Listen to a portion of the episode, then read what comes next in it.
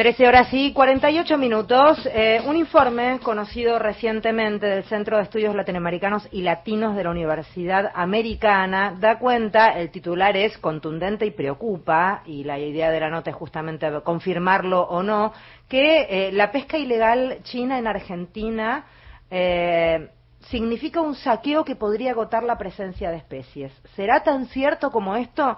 En línea Daniel Colucho, jefe del Observatorio Marítimo Naval Argentino que nos atiende. Gracias Daniel, Federica País te saluda. ¿Cómo va? ¿Qué tal? ¿Cómo le va, Federica? Un gusto, un eh, hablar con usted. ¿Pudo tener acceso a este informe? La verdad que no, eh, sinceramente. Eh, a decir verdad, me parece, me parece oportuno eh, llevar adelante una campaña para que la opinión pública sepa realmente lo que pasa sobre la milla 201, costas afuera de, nuestro país, lo que está pasando desde hace varios años y en una escala que va de menor a mayor, pero me parece que es algo hasta exagerado pensar que puedan desaparecer especies del, del mar argentino por esta por esta situación, no mucho más eh, cuando eh, las especies rebalsan de alguna manera desde el mar argentino hacia afuera, es decir, desde el perfil marítimo que va desde la milla 0 a la 200 eh, hacia el exterior, ¿no? Es decir, rebalsa porque, bueno, uno de los, y este es un, es un buen dato para hablarlo, una buena característica que tiene el caladero argentino, que es uno de los pocos que sigue creciendo contra eh, otros caladeros de otros países del mundo, como por ejemplo el caso de Somalia, el caso de Somalia, el caso de, uh, de Namibia, que han realmente desaparecido. Daniel, Daniel, perdón, caladero es donde cala el barco para poder entrar y poder pescar, ¿es eso técnicamente? Perdón que te lo pregunto porque no, no somos del palo de la pesca y a lo mejor hay que bajar a, más a tierra algunos términos. No, no hay ningún problema. Caladero es el nombre que se le da a, todo lo que es el, sector donde habitan especies eh, que son utilizadas para la pesca comercial. Entonces, eh, en todas esas zonas, en todas, en todas esas zonas son denominadas caladeros. Por ejemplo, por decir algo, todo lo que es la zona eh, entre la milla eh, 3 y la milla 160 eh, aproximadamente, desde Península de Valdés hasta Comodoro Rivadavia, es un importante caladero de la especie de langostino. Eh, el caso, por ejemplo, más al norte, entre el, entre el paralelo 41 y el paralelo 42, que corren aproximadamente en forma horizontal, digamos así, entre el sur de la provincia de Buenos Aires y el norte eh, de Santa, de, perdón, de Chubut, es un caladero donde hay mucha cantidad de merluza, de merluza común, de merluza juxi. Y allí, perdón, Daniel, y allí es donde nuestros barcos, los que están autorizados, pescan. ¿Sería ese el criterio? ¿Sería ese el... Exactamente, o sea, toda la plataforma argentina eh, es un gran caladero donde existen y habitan numerosas especies que son que tienen valor comercial y que habitualmente la flota nacional, la flota nacional argentina, eh, con permiso de pesca, eh, la captura, como es el caso, por ejemplo, de la merluza, del langostino o del calamar como de otras especies, ¿no? Bien, lo que sí es cierto que, que hay pesca ilegal, sí es una realidad, eso sabemos todos que es un problema. No sé cuánto registro tienen ustedes en cuanto, porque aquí lo que habla este informe es de 400 barcos chinos pescando todo el año en toda América Latina, no solamente en la Argentina, como que tienen eh, todo, todas zonas, eh, en Ecuador, por ejemplo, en Brasil también, Chile, y hay un detalle de que pescan calamar, atún, de acuerdo a la zona, ¿no? Pulpo, tiburón, mantarraya y ¿Esto sucede? La flota que está afuera, que en estos momentos está operando eh, fuera de la milla 200 en Argentina, que en estos momentos son aproximadamente unos 270 barcos, y que en la medida que la zafra de calamar ilex, de, que es un tipo de calamar, que es el que vienen a buscar eh, en esta zona denominada FAO 41, eh, son aproximadamente unos 450 barcos que operan por lo general con banderas de China, con banderas de Taiwán, banderas de Corea, también hay arrastreros, o sea, barcos de arrastre que funcionan en la milla 201, 202, que tienen banderas españolas.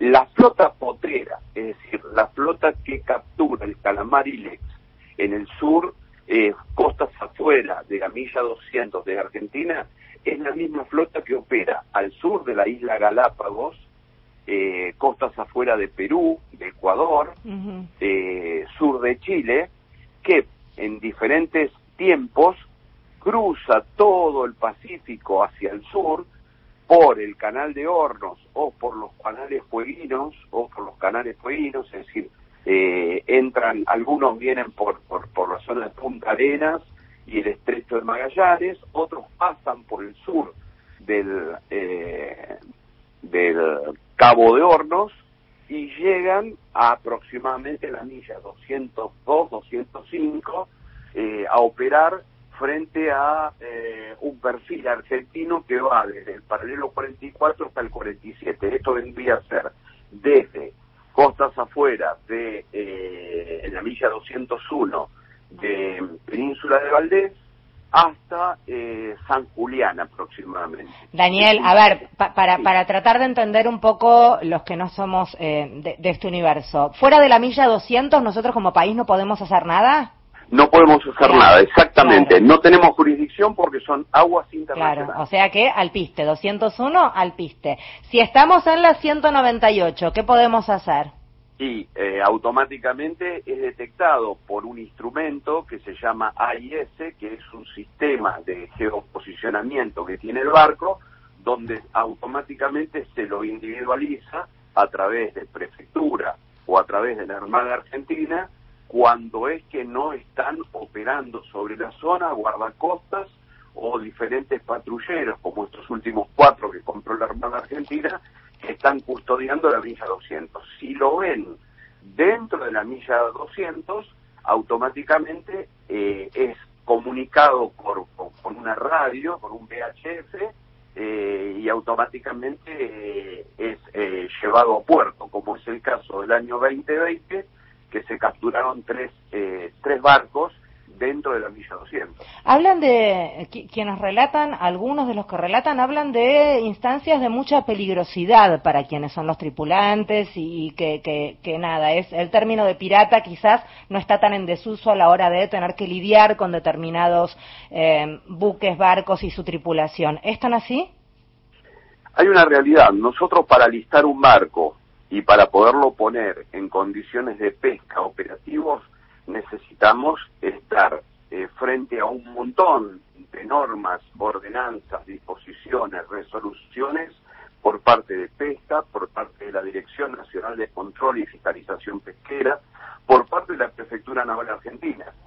El caso de, de ellos, fuera de la milla 200, eh, sinceramente no, no gozan de los mismos controles que tenemos nosotros. Por eso se dice además es una pesca desleal, porque compartimos uh -huh. Uh -huh. el mismo mercado internacional de consumo del calamar y sin embargo los costos operativos para la flota argentina es muy distinto que el costo operativo que tiene esa flota. No, pero además hay un criterio de preservación también de la especie que supongo que de la milla 200 para afuera me importa todo un pomo, cómo lo saco, cuánto saco, quién controla, en fin, hay un montón no, de no. cuestiones que quedan librados a la buena voluntad de quien lo hace.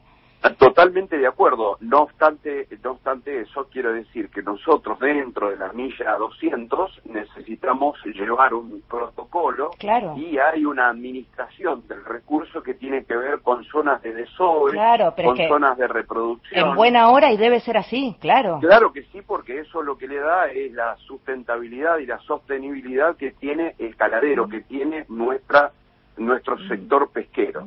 Ahora bien, ellos afuera, por ejemplo, nosotros empezamos a pescar calamar respetando la veda recién el 2 de enero. Claro. Ellos empezaron el 15 claro. y había barcos desde hace aproximadamente un mes claro. y medio que venían pescando.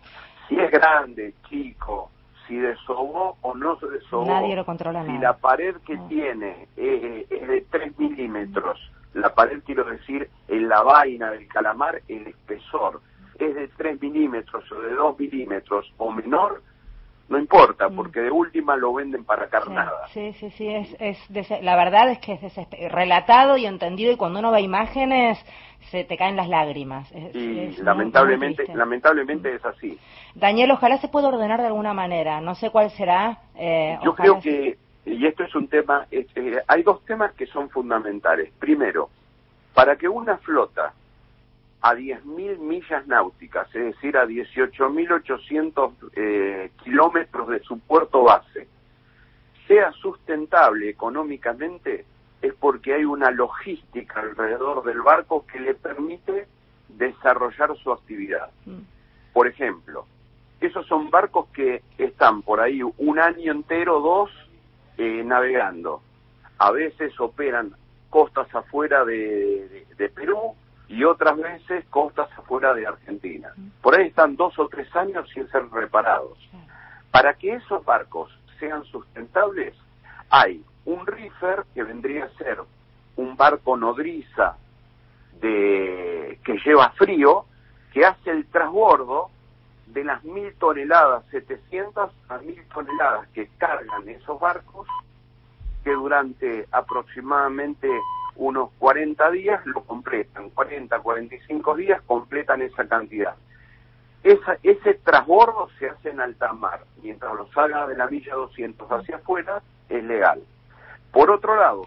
Volando, volando que sonó el top y me, y me retan, si no, Daniel, discúlpame, pero sonó el top y tengo que ir a las noticias. El, el, otro problema que hay es quién abastece de combustible. Y lamentablemente esos barcos, el combustible de esos barcos lo abastece un buque nodriza desde Puerto Argentino o desde Montevideo. Esto hay que trabajarlo a través de Cancillería para evitar que esos barcos tengan el combustible suficiente como para como para desarrollar la actividad que hacen. Datazo. Por perros se acaba la radio. Sí, sí, datazo. Muchísimas gracias, Daniel. No, por eh, favor, interesante el tema. Muchísimas gracias. hasta luego, un gusto. Daniel Colucho es quien hablaba, jefe del Observatorio Marítimo Naval Argentino.